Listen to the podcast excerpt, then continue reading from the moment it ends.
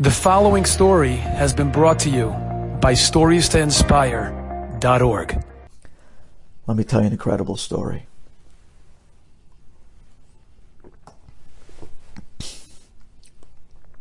You heard of the Noam Elimelech, the great Rebbe, Rebbe Elimelech Miluzhinsk, the Rebbe Rebbe Elimelech. Ah, the Noam Elimelech. A man came to him once, as people came from him from all over the world. They asked for his blessings. He was one of the great tzaddikim of his generation. The Noam Elimelech, a man once came to him and he said, Rabbi, I'm married for 18 years and I have no children. And we tried everything and all the segulot and nothing worked. I'm begging you, be merachim. The pain of not having children for 18 years. Bless us. Give us a blessing that we should have a child. The Noam Elimelech looks at the man and he says, I want you to think for a minute. Is it possible in your younger years you might have hurt somebody? Me, Rabbi? Hurt somebody? I'm a very soft person. I have a soft heart. I help people. I don't hurt them. No, Rabbi. I can tell you straight off the bat, I'm not that guy. I didn't hurt anyone. The Noam says, I know, I know you're a good person. You're Baal Midot. You, you're a sweetheart. But think, think, was there maybe by mistake someone that you really, really hurt over the years? You might not have realized it at the time. Think. Man is thinking, is racking his brains. No, Rabbi. I haven't heard anyone. The Noam Elimelech looks at the man and says, let me try to help you. Is it possible that there was a woman you were supposed to marry when you were young? Someone that you said you were going to marry. And you didn't? The man says, What? Rabbi, I met my wife. I married my wife. We're married for 18 years. No, I wasn't supposed to marry anyone else. The Rebbe says, Think. Think. Come on, go back. Was there somebody when you were young that you were supposed to marry? Maybe you were engaged. Maybe you were married. Maybe you were supposed to marry. The man is thinking, racking his brains. And then finally he says, Ah, nah. And Elimelech says, what, what was that nah? Nah, Rabbi, nah, come on. And Noam Elimelech says, no, no, no, no, tell me, what's, what's the nah? You know, when someone says nah, generally there's something to that nah. What, what? He says, Rabbi, listen, there was a girl that lived next door. We grew up together. We were pitzalach, we were little kids, three, four years old. We played together. Okay, we were best friends. And we would play together. We grew up with neighbors. And we were the closest, closest little friends, you know. Six, seven, eight years old. We even had this little tree house that we built together right next to our houses. And we would go up in the tree house and we would pretend that it's our house. And one day she said to me, I'm going to marry you. And I said to her, I'm going to marry you. And we promised each other that we weren't going to marry anyone else but each other. But, Rabbi, we were seven. This is Narish Kindish play. This is child's play. What? You know how it went? We grew up. We started hitting bar mitzvah age. And you know how it is, boys and girls. They grow up. And even though when they were kids they were best friends, but it hits a point where they stop playing with each other. At least we hope. They stop playing with each other. And they go their own way. So already when I was bar mitzvah, I went out to yeshiva. I went my way. She went her way. And after that, you know, we kind of went our own ways. And we totally forgot about the promise that we made to each other. And when it came time I started my shidduchim. I started to date. I went out with the first girl, my wife. She was wonderful. We got engaged. I married my wife. And here we are, 18 years later, waiting to have children. The Noam Elimelech said, Do you know what happened to her? Says, No.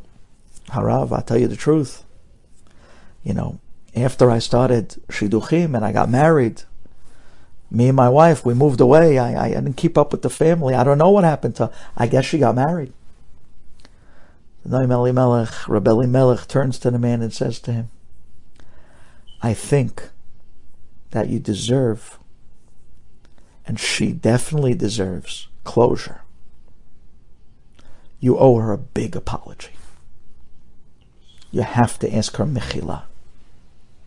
You might have broken her heart. The man says, Come on, Rebbe, this is a story of 20 years ago. We were little kids. I said, No, no, no. You might have broken her heart.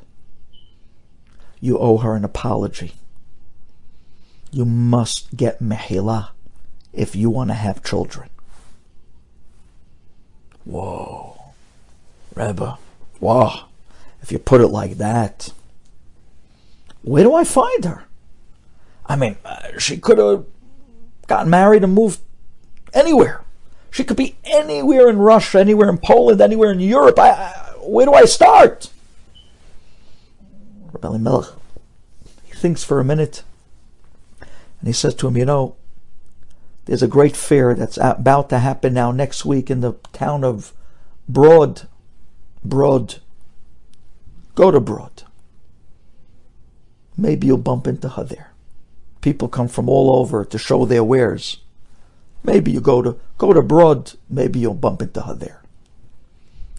The man says, Rebbe, I mean, from all places you think. But then he realized, Rebbe Elimelech doesn't talk just like that. The great, the Rebbe, Rebbe Elimelech, tzaddik, a gadol, if he's telling you to go to abroad, go to the city abroad. And he did. That's where the Brodies come from, from Brod. So the man picks up and he goes out to the city abroad next week, the big the big fair. People come from all over the country to show their wares. It's like this huge flea market, like a state fair.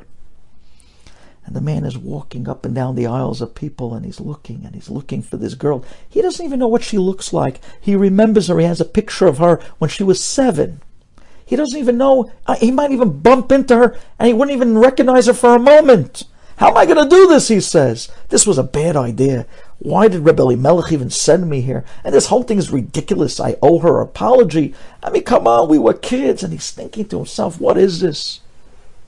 Ah, I'm never going to find her. Just then, it starts to pour. But, but such a downpour, like torrential rains. And this guy, like, immediately runs with all the other crowd of people for cover and he runs up to the nearest store that had this canopy hanging out over and he's squeezing in with a bunch of people trying to make his way under the canopy to stay dry. And as he's squeezing in between people trying to stay under the canopy to stay dry, he feels that he's rubbing up against a woman. So as not to be impolite, he's a religious man. He starts moving away and he hears a voice behind him say, Again, you're trying to run away from me? He spins around. He remembers that voice. And there she is. He comes to her, face to face, huddled together, under a canopy. And she looks at him. And he looks at her. And he recognizes her in a second. And he says to her, I cannot believe it's you. I am so happy I found you. I came to the city abroad just to see you. I'm begging you, please. Please believe me, I don't want to hurt you. We were kids. And at the time, you were my best friend, but I was seven. And I know I made a promise. And I know you promised me. But life changed. And we got older. And I forgot. And I went my own way. And I married a girl, a good girl. And I'm married now for 18 years. And I don't have kids. I'm begging you, be meichel me.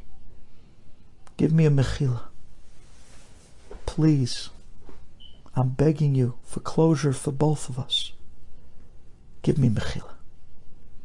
And she looks at him and she smiles. And she says, I'm meichel you. I forgive you. This means a lot to me too. And it stops raining. And they both walk out from underneath the canopy.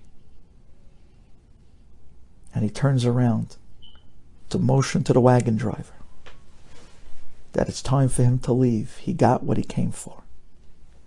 And he turns back around to say goodbye. And she's gone. And the man jumps on the wagon and he turns to the wagon driver and says, Wow, Reb Elimelech, he was right, I met her. Take me back to my hometown. I want to stop off there.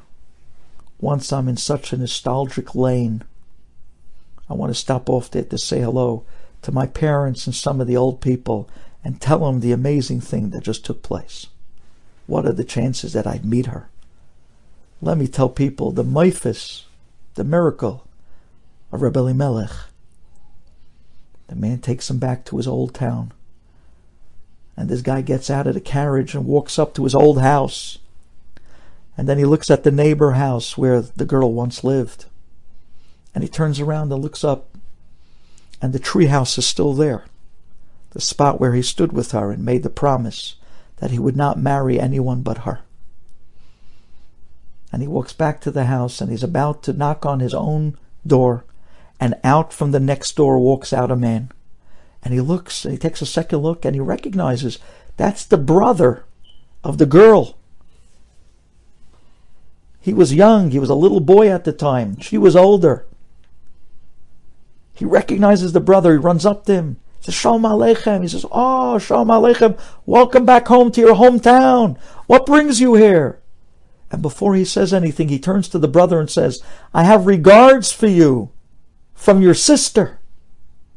I just saw her in Brod. At a state fair. I just bumped into her. I can't believe it. And the brother says, What? My sister? He says, Yeah. I just I just met her now in Brod. I send her regards. The brother says, are you okay? My sister's dead. My sister's been dead for over 18 years. He said, What? What are you talking about? I just saw her. I just met her this morning in Brod. I stood under the canopy while it was pouring rain. I talked to her. She spoke to me. What are you saying? The brother looks at him and says, What are you saying? Are you out of your mind? My sister's been dead for 18 years. You didn't hear? He says, No, how would I hear? He says, What do you mean? You should have heard. It was the night of your wedding. When you came back from yeshiva and you started to date, you met a girl, you got engaged. And it was the night of the wedding, and the wedding was held in the next town. And as neighbors, my parents went out to the next town to be by your wedding. And they turned to my sister and they said to her, Aren't you coming with us to the wedding? This was your best friend growing up. And my sister said, No, that's okay. And she stayed back. And that night she went to bed and she cried her heart out that night in bed. And in the middle of her sleep, she died. Heartbroken. Waiting for you.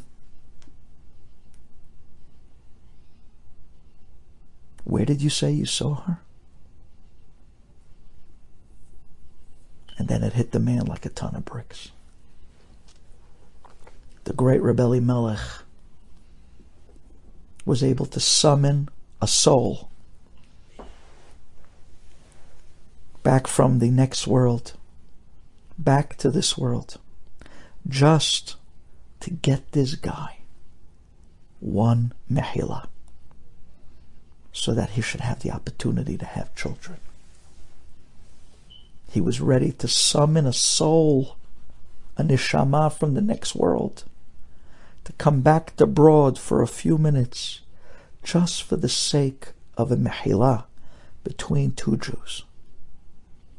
Because the minute you bring a shalom, you're able to tap into the zechut gadol that propels you above the mazal and brings all Yeshuot. And in the month of Av, it will awaken and activate the zechut of Aaron, just like the month of Adar with Moshe. Aaron's zechut will be awakened, and that shalom will awaken and activate Aaron HaKohen, and that and his zechut will be able to rebuild the Bet HaMikdash because of the shalom that comes to the Jewish people every year, days after Tisha B'Av, the rude awakening, we come to the day of Tu B'Av, the day that, like Yom Kippur, Hashem said, Salachti kidvarecha on Yom Kippur, and now we're shalom with Him. On Tu B'Av, we say Salachti kidvarecha to one another and now we're shalom in Klal Yisrael. Nachamu, Nachamu Ami. Thank you for listening. Enjoyed this story? Come again. Bring a friend. Stories to inspire.org.